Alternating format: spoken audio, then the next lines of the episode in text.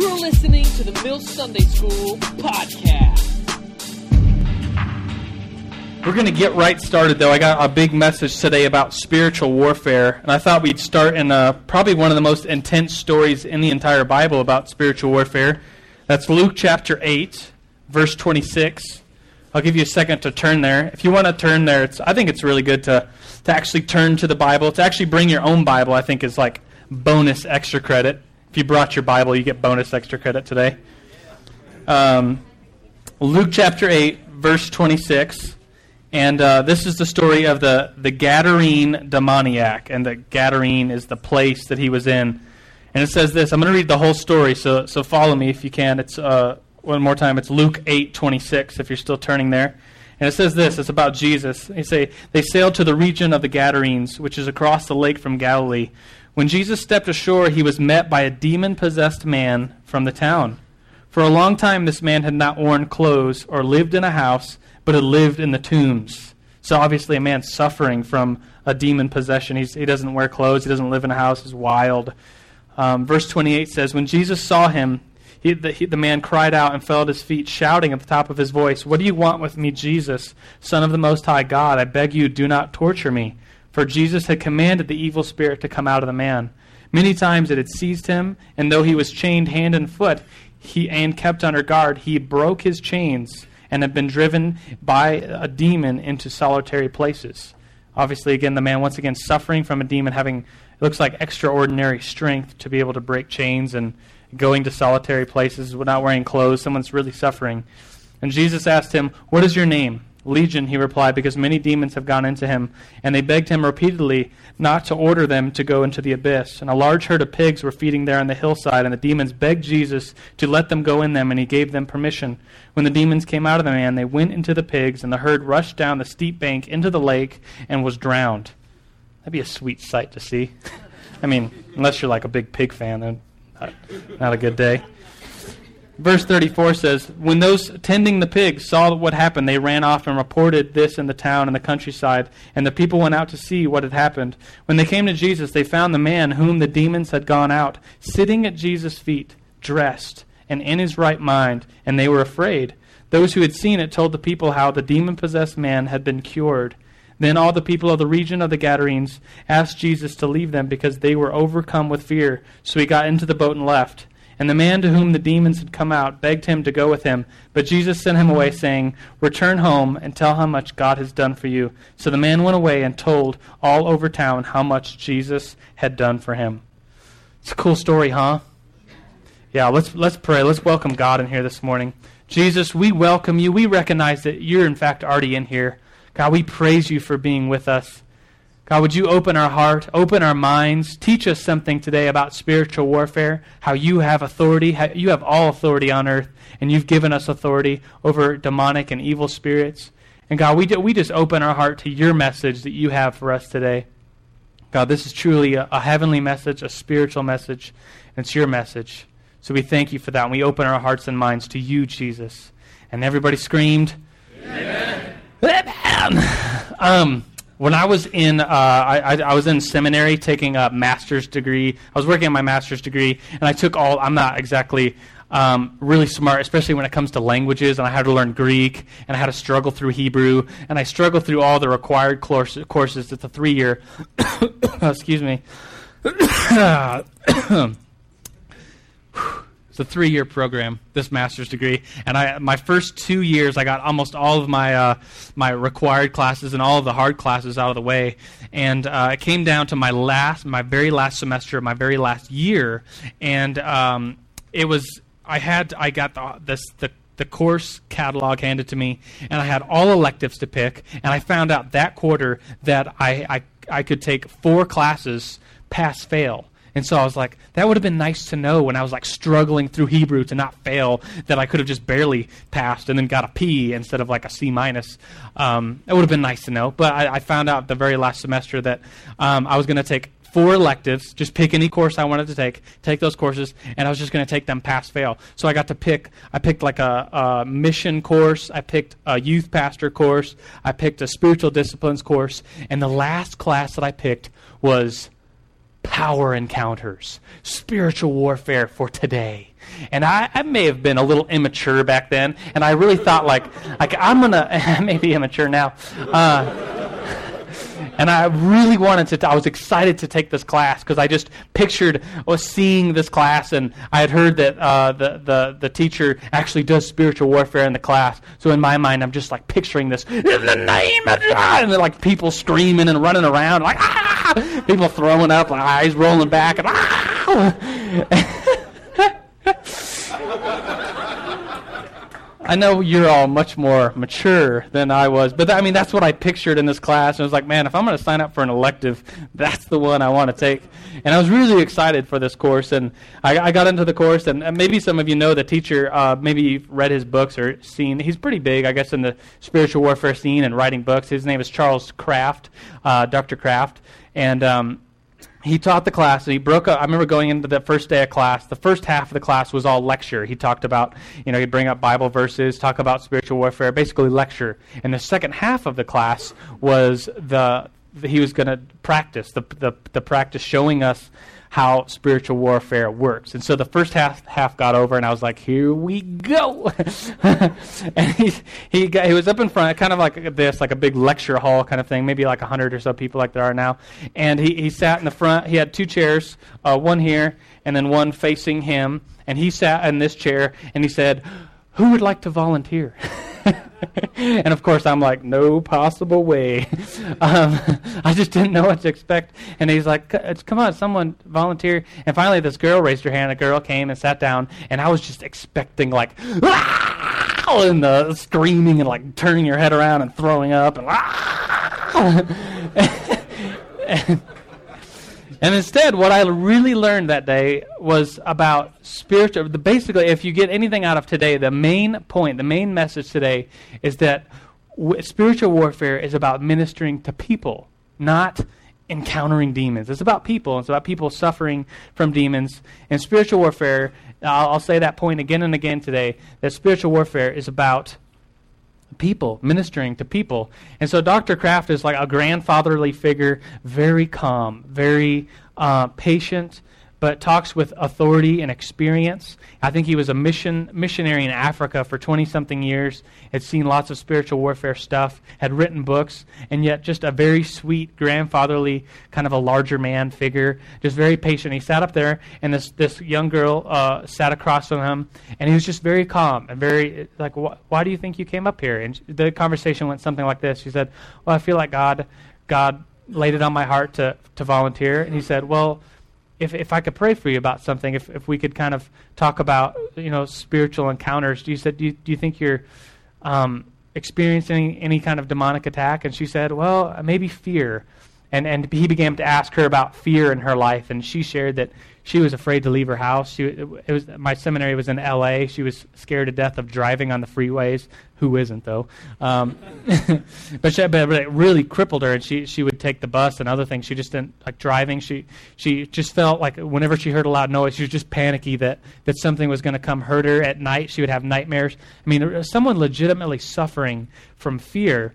And he began to talk to her, and they talked about it a little bit. And almost like a really good a really good counselor almost knows questions to ask, kind of knows the, the direction to ask. And, and he was a really good counselor, and I think he had discernment. That's a word we use to say that he knew what the Holy Spirit was telling him and knew how to lead the conversation.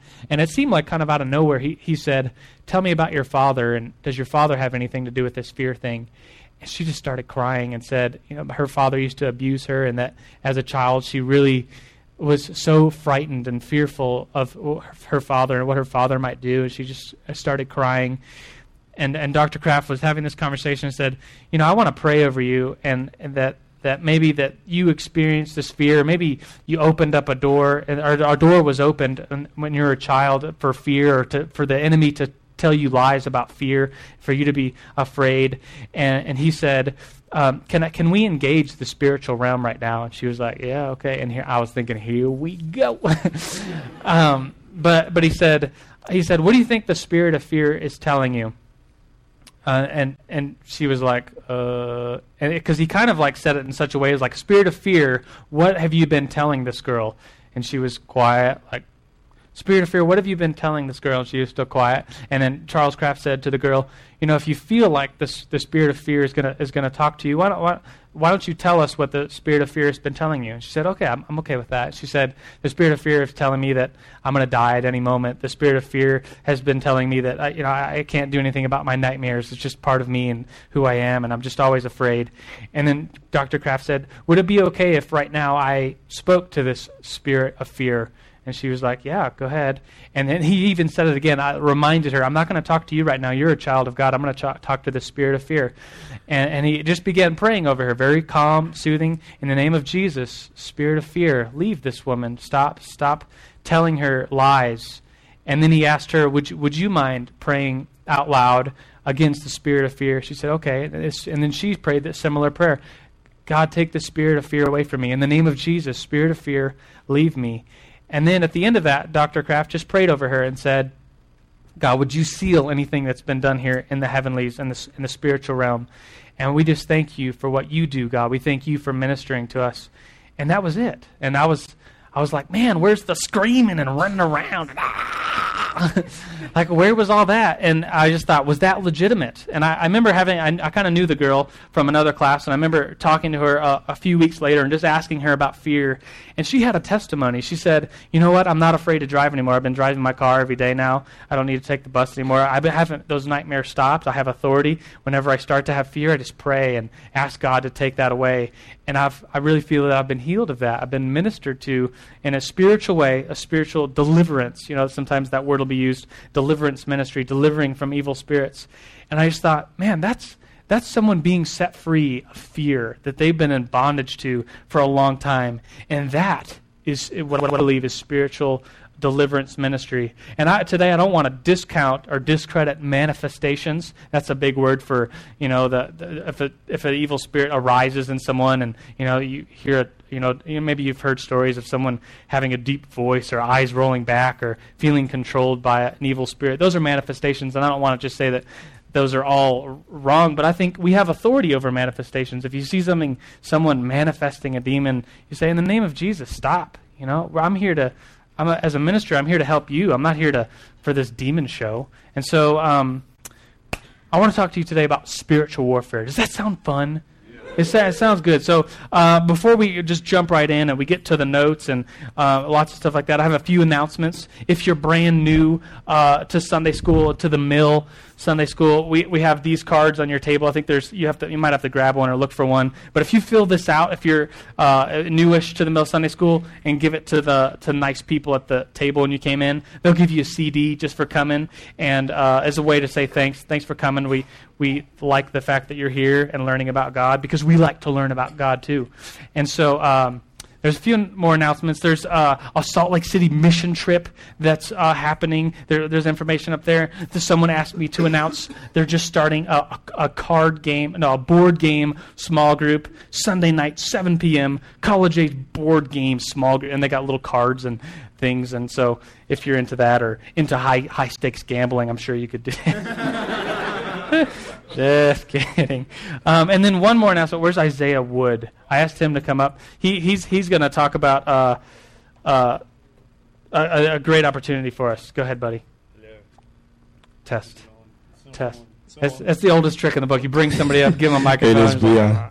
Hey, I'm so sorry I break up your message. I feel so bad, dude. No, okay, good. so good. stay engaged in what Joe said. Okay, real, real quick. Did you guys know, and I didn't know this until like six months ago, that more slaves exist now globally than existed in 400 years of the transatlantic slave trade. Yeah. It's, it's a really crazy, crazy thing. Um, slavery. It is worse now globally than it has ever been in the history of man. Um, and I didn't know this until six months ago, but yeah, wild, wild thought. Um, more than 27 million slaves exist globally right now sex slaves, war slaves, and labor slaves. Uh, in the U.S. alone, you guys, more than, it's estimated more than 100,000 people are living here in the States as slaves, just suffering. I mean, you know, a lot of them are just praying, man, I would rather not be living than have to be enduring a life like this. And the U.S. Justice Department estimates that at least 17,500 new victims are smuggled into the U.S. every year to be mainly labor and sex slaves right here in the U.S. Um, it's, it's, yeah, it's, it's a mind blower. But on September 20th, uh, Youth with a Mission, in conjunction with a few other organizations around the area, we're going to be hosting what we're calling the HTA Symposium, which stands for Human Trafficking Awareness. Uh, it's going to be an all day event, it's going to be a free event, free lunch. We have international, national, and local speakers that are all coming together to help people who know nothing about the issue to find out what it's all about. And then we're going to provide a number of very, very practical ways that everyone can get involved in the fight, mainly locally, because it's happening right here in the Springs, too. Um, U.S. Department of Justice, they have prosecuted slave traders in over 91 cities in the U.S., and in almost every state, they found slave trade activity. Um, okay, so all that to say, you guys, I need help. I need help inviting the whole city to come to this thing. And not just to come to this thing, but I need help raising awareness throughout our city about slavery and what it is and what's going on. Um, I've got 500 of these posters, and I need, gosh, I was praying this morning. I'm like, Lord, give me 10 people that would be willing to help me over the next three to four weeks uh, because this thing happens in one month to canvass the city, to go to businesses and churches and NGOs and talk to owners and, and staff members and say, hey, do you know about slavery? Um, and if they don't, share with them a bit. But then, hey, can we put a poster up in your business, in your church, um, in your staff room, board, whatever, you know, just get a poster up so people can see it. So, if you guys have any time in the next three weeks, like on a Saturday evenings, whenever, let me know. Um, I would words would fail my appreciation if you come and help me get these things out. I've got a really beautiful table. Dude, the It's thing nice is just table. elegant. Yeah, it's amazing. if you just look at it and just go, wow. Anyways, it's it's right there. I've got a sign up sheet. Um, if this at all interests you, uh, when Joe's done talking, everything's done, just come on over. And if you could throw your name, your email, your phone number on the list, and then I will get back to you, and we'll figure out a time to go do this. Thank you, you guys. Thanks, Joe. Sweet. Thank you, Isaiah. All right. Well, thanks for coming to Mill Sunday School. Uh, we are we are obviously a little crowded in here. If you're like, man, I need some more room. In two weeks, you'll have plenty of room. We're moving to the World Person or Chapel in two weeks, so just like keep holding your breath. We're, we're okay. If you need to go to the bathroom, just hold it till till two weeks, and then you'll be able to go. Just kidding. Please don't. Um, turn to your notes. We're going to talk about uh, in your notes. This is a Sunday school skillet. Um, and, and by the way, next year we uh, we we're printing out. Um, uh, little drop cards for Mill Sunday School, and we've really thought ahead this whole year and, and decided what will messages be that will be foundational. Not only like foundational, like what's the easy stuff, but we want to go a mile wide and a mile deep about real important topics within Christianity, like how we're saved, who's the Holy Spirit, how, how why is the Bible the Word of God? Really foundational but deep thing, and go very deep into the foundations. So um, if you would, if you would like commit to a year of Sunday school, you would leave Sunday school next September with a huge, a, a mile wide and a mile deep of the foundational things of Sunday school. And we've even t- had conversation with King's College. We're going to get King's college credit just for coming to Sunday school. So if you're like, Sunday school's a waste of my time, no, it's not. College credit. And so uh, there's already a couple people signed up to get college credit for Sunday school. Uh, come talk to me later. Uh, we're still working out the details exactly of like how much it's going to cost, what extra assignments will there be, if any, than just attending. And and so, uh, but I'm I'm extremely excited about that for for what we're doing here. Basically, it says what we're doing in the Mill Sunday School is so legitimate that it's it, we're the foundation, mile wide, mile deep, and so it's it's not only good stuff, but it's also worth college credit. And so um, I'm really excited about that. But if you turn to your notes, uh, there's kind of like a fun fill in the blank thing. It's the first one says evil spirits can something us. I, I, I want you to put in the term evil spirits can affect us. Evil spirits can affect us, and uh, and I, as as a form of review, we talked about how um, even within the Christian realm, there is thoughts about well, how big of a deal is the whole evil spirits and angels and the spiritual world? We've been talking about this all this month, the angels and demons, and some people would like to say um, I've been using the term NBD. Remember that? You know what that is? No biggie, no big deal. That, that some people would come to this whole uh, idea of spiritual warfare, uh, angels and demons, and say, not only is it not a big deal, but it doesn't really exist. It doesn't really apply to me uh, and my life. And that's not true. Let me show you. If you want to turn to a, a, a Bible verse, it's uh, Ephesians in the New Testament. Ephesians, I want to show you 612. It's a passage we looked at last time if you were here. It's a passage worth underlining in your Bible or highlighting. Um, Ephesians 6:12. And if you, if you don't have a Bible, uh, we want you to take. We're get, we're getting a whole bunch more really soon. The Bibles that are on the table, you can go ahead and take one of those and highlight it or underline it on your own. Um, but we want you to have a Bible. We want you to have a Bible that that you actually read, and we want you to have one that you can write in. And um, and because the power of the words in here are more powerful when they become into your heart and they come into your mind. And I think highlighting and writing on your Bible is a good way to do that. And so I got highlighted uh, Ephesians six twelve that says, "For our struggle is not." against flesh and blood, but against rulers, against authorities, against powers of this dark world, and against spiritual forces of evil in the heavenly realms. And so, angels and demons, spiritual warfare, what we're talking about is not an NBD. It's not just a no big deal, it doesn't really exist. It's somewhere in the middle between NBD and the term I applied. You could start using this in your text messages RRBD. Really, really big deal. And, and you might know some people like this, some some crazy people that are like all they talk about is spiritual warfare, and and you're like, dude, I don't know if that's. I mean, all they all they're about is angels and demons, and that's all they ever talk about. And they and they they're uh, whatever. Fill in the blank. Let's look at Luke. Jesus had something to say about um, people that re- just rejoiced about the demons having us having authority in Jesus' name over demons. Look at everybody. Turn to Luke ten seventeen. I'm just going to read two verses here. Luke ten seventeen.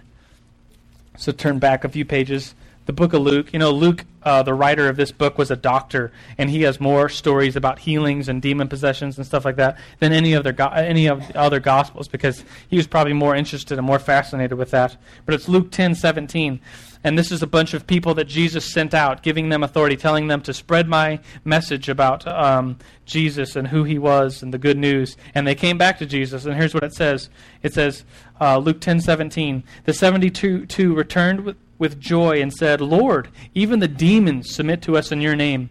And he replied, I saw Satan fall like lightning from heaven. I have given you authority to trample on snakes and scorpions and to overcome all the powers of the enemy. Nothing will harm you. However, do not rejoice that the spirits submit to you, but rejoice that your names are written in heaven. So these people come back and they're all their testimonies about demons and demons and how the, the demons submit to them. And Jesus says, you know what? Don't rejoice about that. Rejoice that you're a believer. Rejoice that your name is written in heaven, that you have authority. And so, so it's not, spiritual warfare is not a really, really big, it's not the biggest deal. The biggest deal is salvation and the message of Jesus as, as our Lord and how we're saved through Him. So the whole idea of spiritual warfare, what we're talking about today, falls somewhere in the middle. We'll make a little star here. Somewhere in between NBD and RRBD.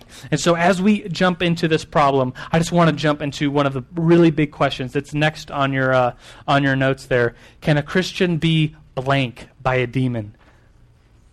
Possessed. Have you asked that question of yourself? Have you thought about that? Uh, have you thought? Maybe someone's asked you, do you think a Christian could be possessed by a demon? And I have I have a little bit to say about demon possession and, and how that works because I think um, it really comes down to how do we define that term possession? Right? I mean, what's re- what does possession really mean? Um, does the demon have total ownership over, over you? You have no will. You have no spirit of your own. You have no thoughts of your own. The demon just totally owns your body.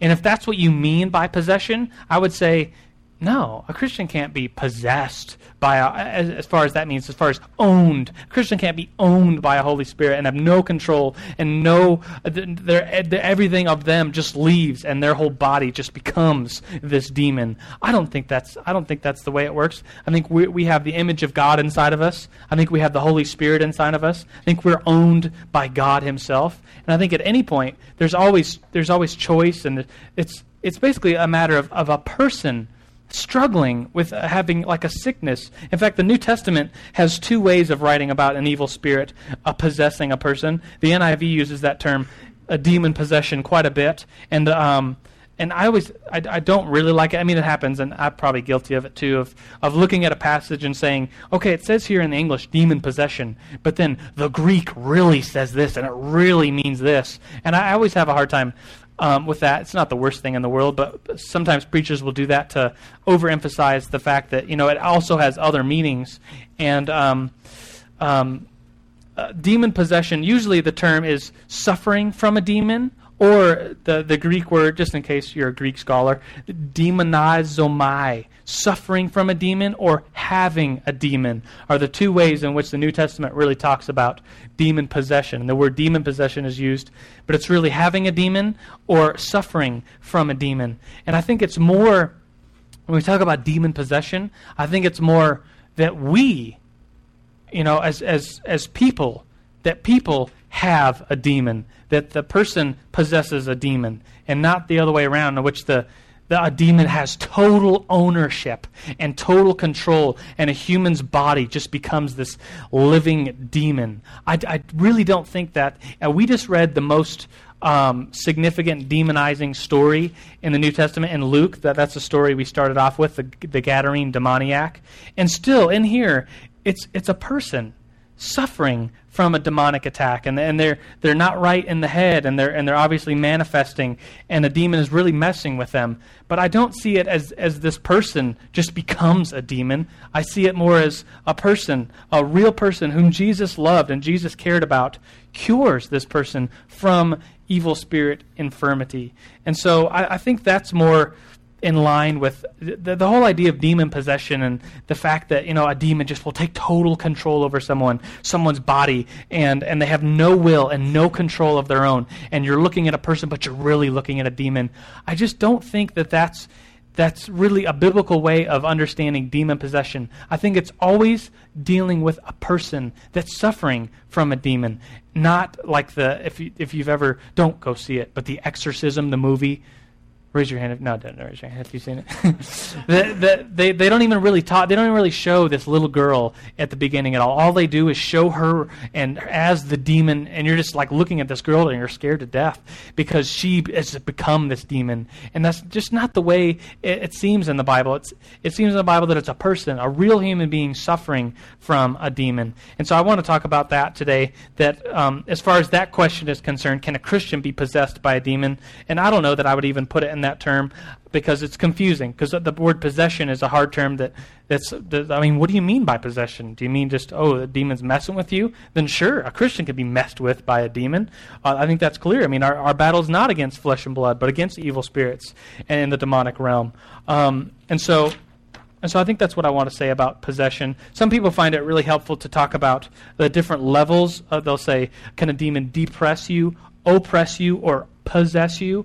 And I think that's that's that may be helpful for some people because it seems like in the Bible there's different degrees or levels of someone manifesting an evil spirit or having um, uh, just suffering more and more from an evil spirit or not suffering so much. Um, but those terms, just as a reminder, aren't in the Bible. The depression, oppression, or possession. It's really just a person has a demon or is suffering from a demon in the New Testament. Um, and so, is that clear? Is that good? It may be new to you, and maybe maybe you always thought if this stuff is new to you that you know that that de- whatever spiritual warfare is talked about. In, in, my mind, you know, before I started studying this and took that class in in college or in seminary, you know, all I thought was, oh, spiritual warfare. As soon as that starts happening, people's heads start turning around and eyeballs rolling. Ah! that that's all I thought it was, and that's really, I mean that the manifestations are just a tiny part. Really, spiritual warfare. The message today is that spiritual warfare is is helping, ministering to someone in a spiritual way, and helping a person. And so, the next question on our ne- the next topic on, on our list of notes here, it says we need to blank the need for spiritual warfare and, and the, the blank there is recognize. And I want to talk about that term for a little for a minute. We need to recognize the need for spiritual warfare. We need to recognize the need for spiritual warfare. And I think, like, if as a pastor, you know, someone comes up to me and says, "Joe, I'm struggling with my finances," and if my reaction to them was like to grab them, be like, "Demon of finances!" Ah! like, you're like, dude, I just kind of needed some counseling. I, I was going to ask you about the financial peace small group, and I'm just like, ah, in the name of ah. It's like, dude, not everything is a demonic attack. Not everything is like a spiritual, really, really big deal. I mean, all kinds of people came to Jesus with real sicknesses. And, and Jesus didn't treat every sickness as a demonic attack. He prayed for some people uh, over sicknesses, and he prayed for other people with, uh, with with some sort of evil spirit that was manifesting in certain ways. And so I'm going to show you a story. And as I show you the story, uh, I, I, right after I show you it, I'm going to kind of open it up for discussion and say, how do we recognize when, when an evil spirit is present? How do we recognize a demonic influence, either in ourselves or someone else? But before we do that, uh, Luke chapter 13, once again in Luke, Luke chapter 13, so it should be just a few pages over. Luke 13, verse 10, I'm going to read this very short story of this woman who was crippled, but we read into the text and it says that she was crippled by a spirit. And Jesus recognizes that. But of course, Jesus is God, so he recognizes everything. Um, but our, our question will be how, how do we recognize a demonic attack? And this passage says this. So it's Luke 13, verse 10.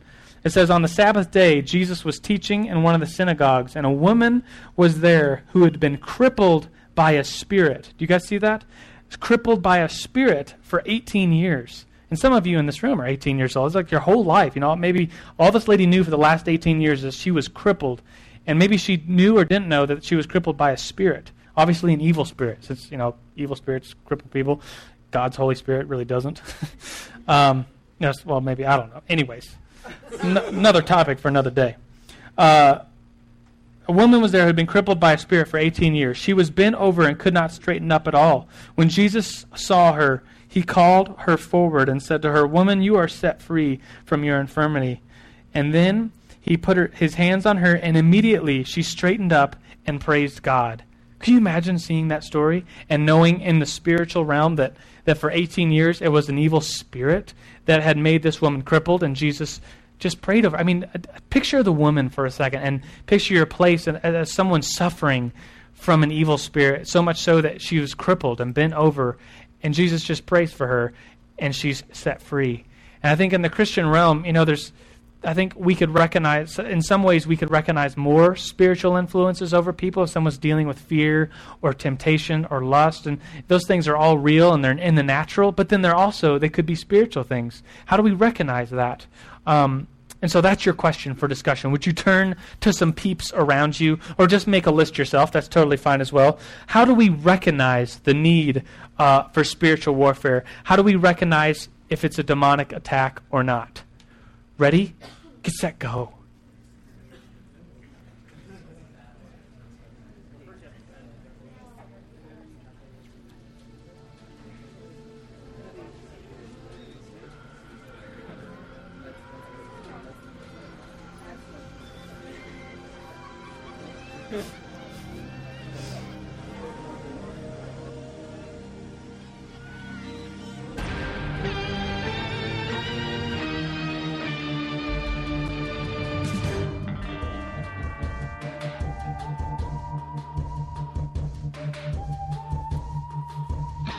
Just a little kid, I saw a scary movie about a crazy lunatic, you see.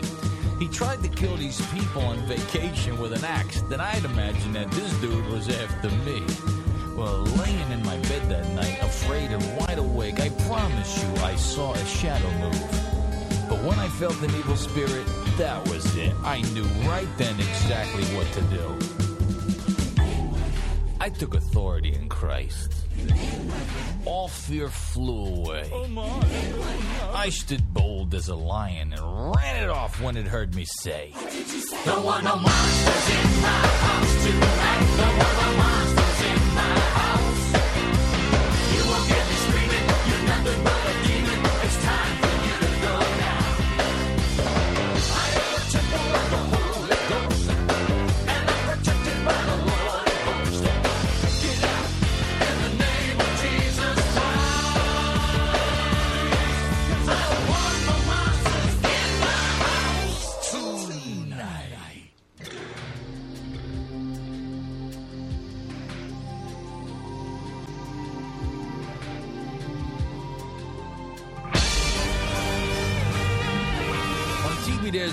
creepy guy, the alligator man. I watch him as he chases and he hunts this peaceful family through the woods with only one thing on his mind. He wants to eat their little kid for lunch. I got so weirded out I couldn't sleep. Then it happened. An evil spirit floated by my bed. I could hardly believe the nerve of this little punk demon. I thought, hey, alright, that's it. You're dead. I got righteously indignant. I was gonna make that demon pay. The annoying thing came upon me. I chased it out when it heard me say, What did you say? Don't want no monsters in my house tonight. Don't want no monsters in my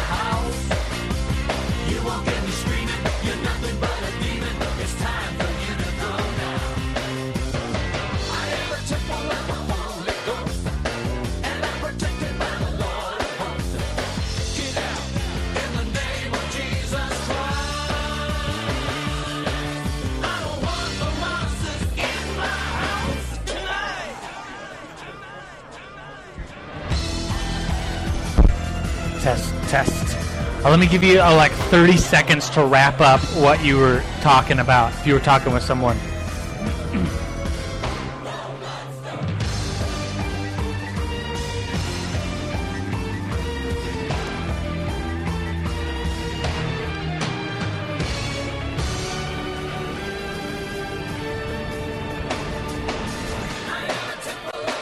All right. Does someone uh, let's uh, wrap up and um, maybe maybe a couple people could share uh, what they came up with as far as maybe you listed a bunch of things. Maybe you could uh, name off one. Does anyone want to go first? Be bold and brave to to raise your hand and then stand up so everyone can hear you.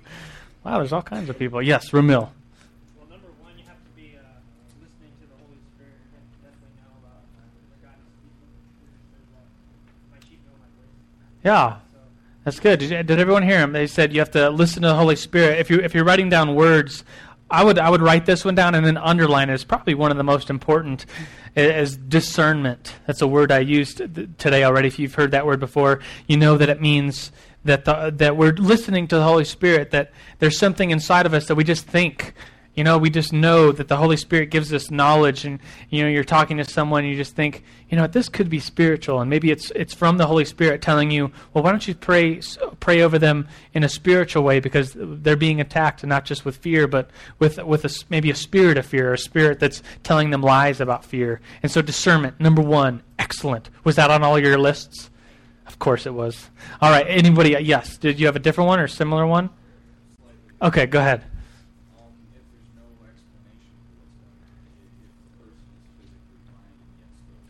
Yeah, yeah, that's good. If there's no if there's no explanation, or if or if they're maybe out of sorts. Um, I was talking with a a little while ago. I was, I was talking with a friend, and they were. And I was just kind of like, "So, how you doing? How you doing with God?" And we just got into talking. They were talking about some struggles, and then, you know, he, he just opened up, and he was really embarrassed to share. But he said, "You know, I've been," and he's the nicest guy in the world. He said, "I've really been struggling with just thoughts of murder and killing people," and I was like. what? and he was just like, yeah, it's the weirdest thing. I just, I just sometimes I just can't get it out of my mind, and I don't know why it's there. And it's just, I mean, it's not me. And I was like, yeah, you're right. You're a nice Christian dude. You're, you know, you're a gentle giant, and why? I don't know why you're struggling with that. But maybe that's spiritual. It just doesn't seem right. It doesn't seems like it's out of out of sorts and and so yeah i think something that's out of sorts out of you know natural explanations uh, might may be a spiritual attack and so uh, what else anybody else have a different Yes, sir. Well, sometimes it may not necessarily be that the cause seems to be unnatural, but it doesn't seem to respond. It's like you got a guy who has constant financial problems, Mhm. budgets, he does all this, Yeah.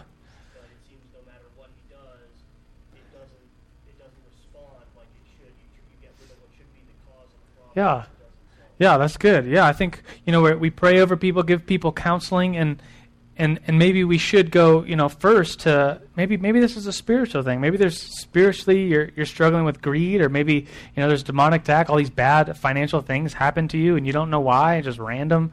Um, yeah, yeah. Anything else anyone wants to? We got quite a few of them already. Go ahead. Yes, sir. So yeah, manifestations, right?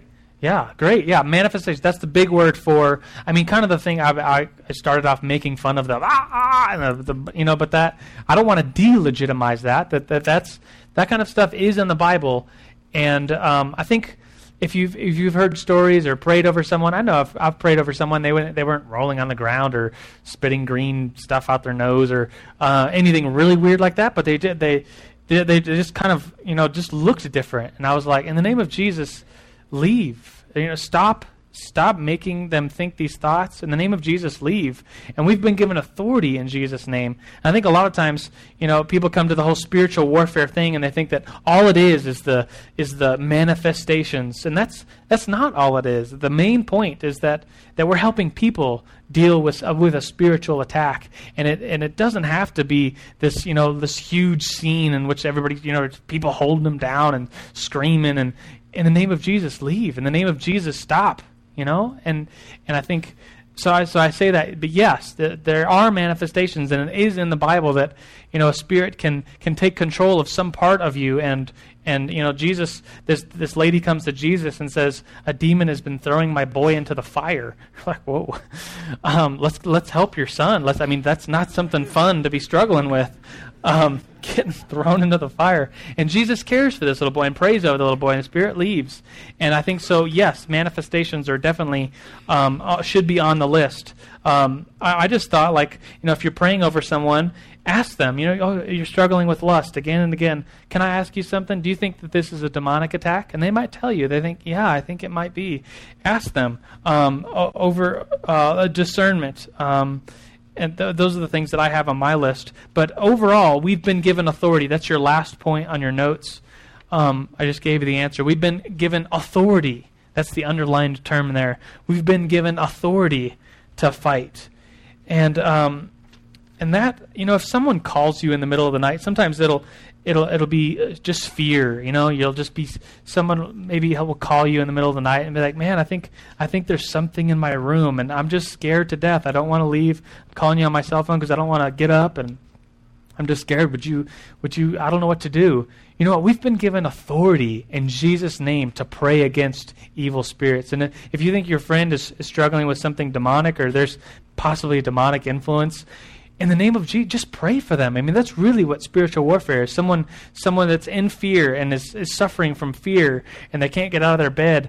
You know, Jesus cares about them. And in the name of Jesus, pray over them. Pray, God, would you come and comfort them? But in the name of Jesus, we, we bind, we tie up evil spirits in the heavenly realms and we, we cast them out in the name of Jesus. You could pray over the phone. We've been given all sorts of authority. We've been given the authority of God Himself to, to pray. And I, I believe that God will lead you in your prayers and that, you know, sometimes people just feel so, oh, like, oh, I could never, you know, engage the demonic. I can never pray spiritually. You know what? That's that's a lie. We've been given authority throughout the Bible. Is is we've been given authority in Jesus' name to help to to pray pray out evil presences in our own life and to help people that need help. If someone's struggling with with what they believe or what you believe is a, a spiritual attack, we're, we're here to help people. As Christians, we help each other. And, and that may be a spiritual help that they need, a, a prayer in their life.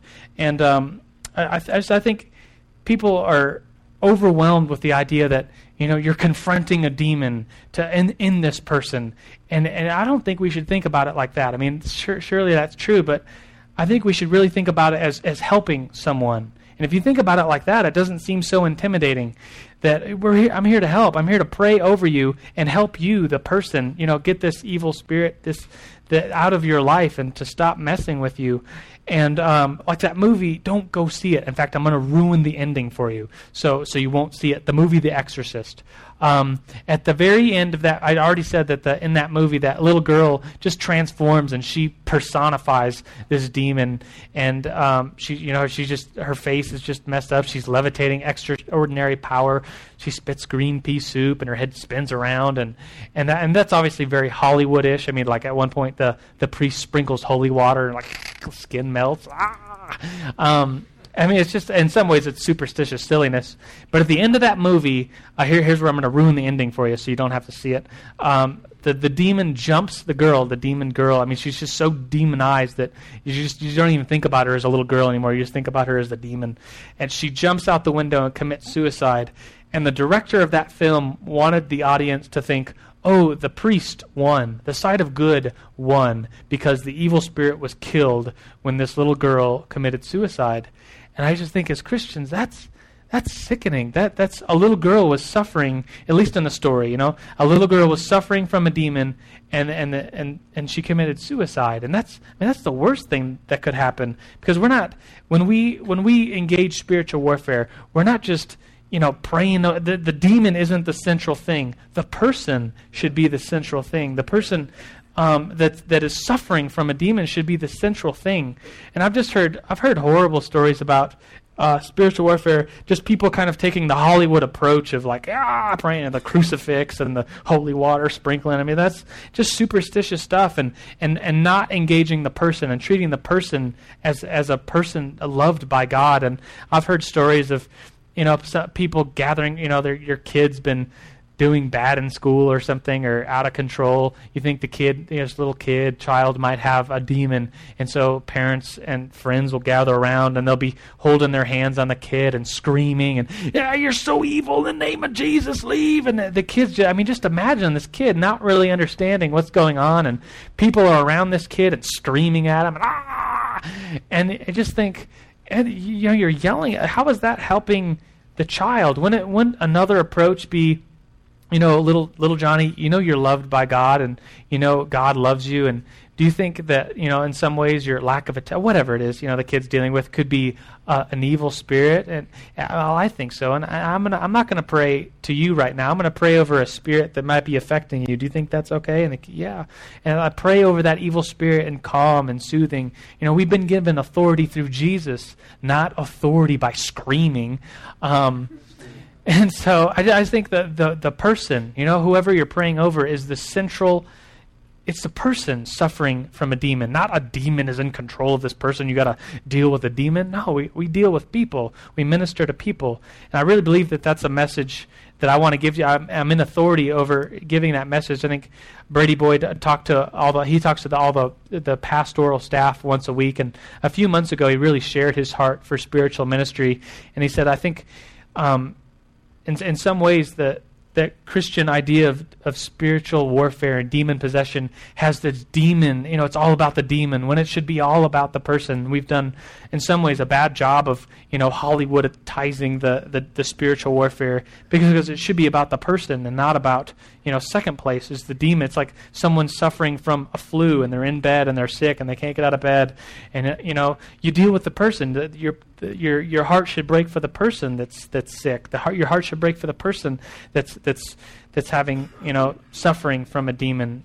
And, and if you put it that way, and, and as I've reminded myself about that, it should be a very encouraging thing. I think we should all be encouraged to to engage spiritual warfare. It's it's it exists. It's real, and you know you just think if someone, if one of your friends or you're a Christian believer, or even a non-Christian, you know they think they're suffering from a demonic attack, then you know they're they're suffering. It's a person suffering, and in the same way that you would help someone with a with a flu, you know, the same way you'd help them, or maybe even pray over them. In the same way, you'd help someone with a demonic attack. And um, I just want to give you one more point about that. Is you know part of our ministry in in dealing with spiritual warfare is is the is the is is praying over them spiritual warfare prayers and and sometimes you get you know a wrong impression in your head that you know a spiritual warfare prayer is like a spell, and you just oh if you just say in the name of Jesus, spirits be gone, then that that's a, some sort of a spell that you know will will just work for you. And uh, it's not a spell. It's it's about faith. It's about it's about true you know inviting god in and with the authority that then faith that you have in god you're telling evil spirits to leave and so it's not it's not just like a spell but that's part of it the, the actual prayer is part of it the second part of it is helping that person i mean for some reason they're being attacked and uh, in that class that I took, that, that's the spiritual encounters class that I took, and I learned something really important. It was just an analogy that really stuck with me. The analogy is that, that demons are like rats, and they need food to eat. And let's say you have, you know, you're you're helping your friend that has a really dirty house, food everywhere, Cheerios on the ground. You know, it's just it's just a mess in their house. You know, and you put up some mouse traps. Is that really going to deal with the problem? Yeah, well, kill a few rats, but but if you don't clean up the house, aren't they just going to come right back? So I think in the same way, demons are like rats. Rats need trash to eat. Demons need open doors in our hearts, and I think open doors are often sin in our life. That that you know, if you just pray over someone to, to get this demon out, but don't help minister to them and say, you know, have you have you been opening the door? You know, you're calling me every other night saying you're you're waking up with bad dreams, but you know, I found out that you're watching the Nightmare on Elm Street trilogy every night. Stop it. What's wrong with you? and it may not be that obvious, you know, it may be oh, another open door to sin and sin in their life or, you know, you're, you're, whatever. I, th- I just think there, there's this small group that exists around New Life Church. You may have heard of it. It's called Cleansing Streams. Have you heard of that ministry at New Life? It's a great ministry, and it, it's a deliverance ministry, meaning delivering from evil spirits that helps people. And what they really do, they do a little bit of the spiritual warfare prayer, but really, what it's, it's basically like a, a semester long small group, and they do a retreat at the end. It's really about the the trash, getting rid of the sin or the trash or the things from the past out of your life and, and allowing God in your life so that there's no room for a spiritual attack. And um, I guess I just want to close with this this last story, and it's a, it's a story from that same class. I think it was the second day of class. Um, I was still kind of like expecting the in the name ah, and the rolling around and screaming. I was still kind of expecting that, and it, kind of realized that the class wasn't going to be like that. So kind of just like, man, this class I shouldn't have picked this one for my elective. Uh, I think it was the second day of class, and and the t- I was still kind of like, I don't know if this, I don't know about all this. And the teacher said, I'm going to lead everyone in here in a, um, he called it a deliverance history or something like that. And he started off and said I want you to experience your conception. And I was like, wait, what? Like when mommy and daddy loved each other very much? And, and then, and he, and it, was, it got a little weird, to be totally honest with you. because he spelled it out. He was like, if you don't know what that means, so I want you to imagine God blessing that little sperm and that little egg. And I was like, and he had everyone closing their eyes, but I was kind of like one eye, like really, like what?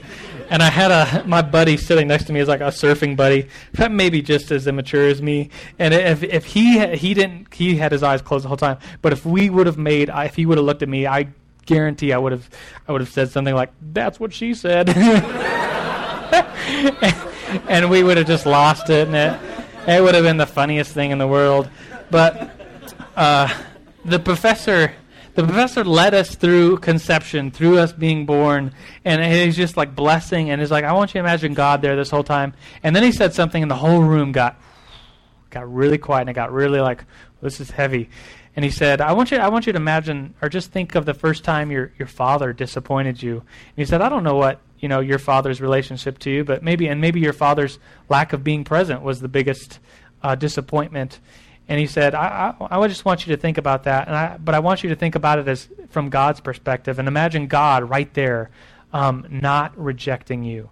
And and if and if anything spiritual happened to you in that disappointment with you and your father, maybe maybe a spiritual door was opened and a spirit has been lying to you, saying that that you're rejected I just want to pray over that. And so Dr. Kraft said, In the name of Jesus, I command any spirits uh, or spirits that are leading to rejection to leave in the name of Jesus. And he said, I just want you to feel that thought with Jesus, your spiritual father, not rejecting you. And I was, wow, that's, and I looked over at my friend, my surfing buddy, and his eyes were watering up. And like, wow, this is, this is, this is real. This is, this is serious. And, And then he said, I want, I want you to picture the first time your, your heart was broken by someone of the opposite sex, if that's happened. And he said, if, you know, if, if during that experience you received some sort of feelings of unworthiness, and you think that maybe those maybe it's a spiritual attack of just that you uh, that was the door was opened and saying you're unworthy, and and, and that began to in my heart. I, thought I was a long time ago. I was engaged to be married, and it didn't work out, and just feel I just in that class thinking about just unworthiness and and, and praying for there's this this teacher and this I mean honestly a little bit of a weird kind of way was was talking about unworthiness and said you know if you, if you in, in that time of your life had a door open to unworthiness and maybe a spiritual attack keeps coming back to you and you just feel waves of unworthiness come upon you at different times of your life I want to pray for you. And he and he, he prayed a prayer of you know spiritual warfare saying in the name of Jesus these believers are not unworthy. God is right there. He's saying that you're worthy. You're a believer. You're, you're His child. And you're not unworthy. And man, that was just, it was just so good to hear that and so good to be reminded and, and, and the spiritual warfare side of it of, in the name of Jesus, spirits of unworthiness or demonic attacks, lies of unworthiness, just be released in the name of Jesus. That was, that was helpful for me that day, even though it began as a kind of a silly exercise. I, I, I just think the main point today that, that spiritual warfare is about the person. Is it about a person that's struggling with something spiritual and they just they need help getting you know jesus helped people with with spiritual infirmities spiritual demonic attacks and jesus cared about people enough to pray for them and so i want to pray over all of us in here including myself and i want to pray that god might give us opportunities and I, I really think this message is powerful today and takes away a lot of you know, takes away a lot of feeling unworthy when it comes to spiritual warfare. That spiritual warfare is really about helping individuals that are being attacked spiritually. And so I just want to I want to pray to close this if that's okay. So Jesus, we we open our hearts and our minds to you right now, Father. God, would you give us opportunities to help people? Would you give us opportunities and insight and discernment into our own lives if we're uh, uh coming into any attack by the enemy? That God, in the name of Jesus, with his power and his authority, we could say no to any demonic attack. And in this room, in the name of Jesus, we command any evil spirit that's either within us or around us. In the name of Jesus, we command you to leave. And God, we, we ask you, Jesus, we ask you, Father, to fill us up, to help us get trash out of our life, to close doors to demonic attacks, to evil spirits that we know are real. God, we, we ask you to fill our lives with your Holy Spirit that, that we don't have to struggle with, with spiritual attacks because you, Jesus, have given us all authority and you care about us and you love us, Jesus. So we love you. We praise you. God, we honor you with our hearts. We leave here excited today. Amen. Amen.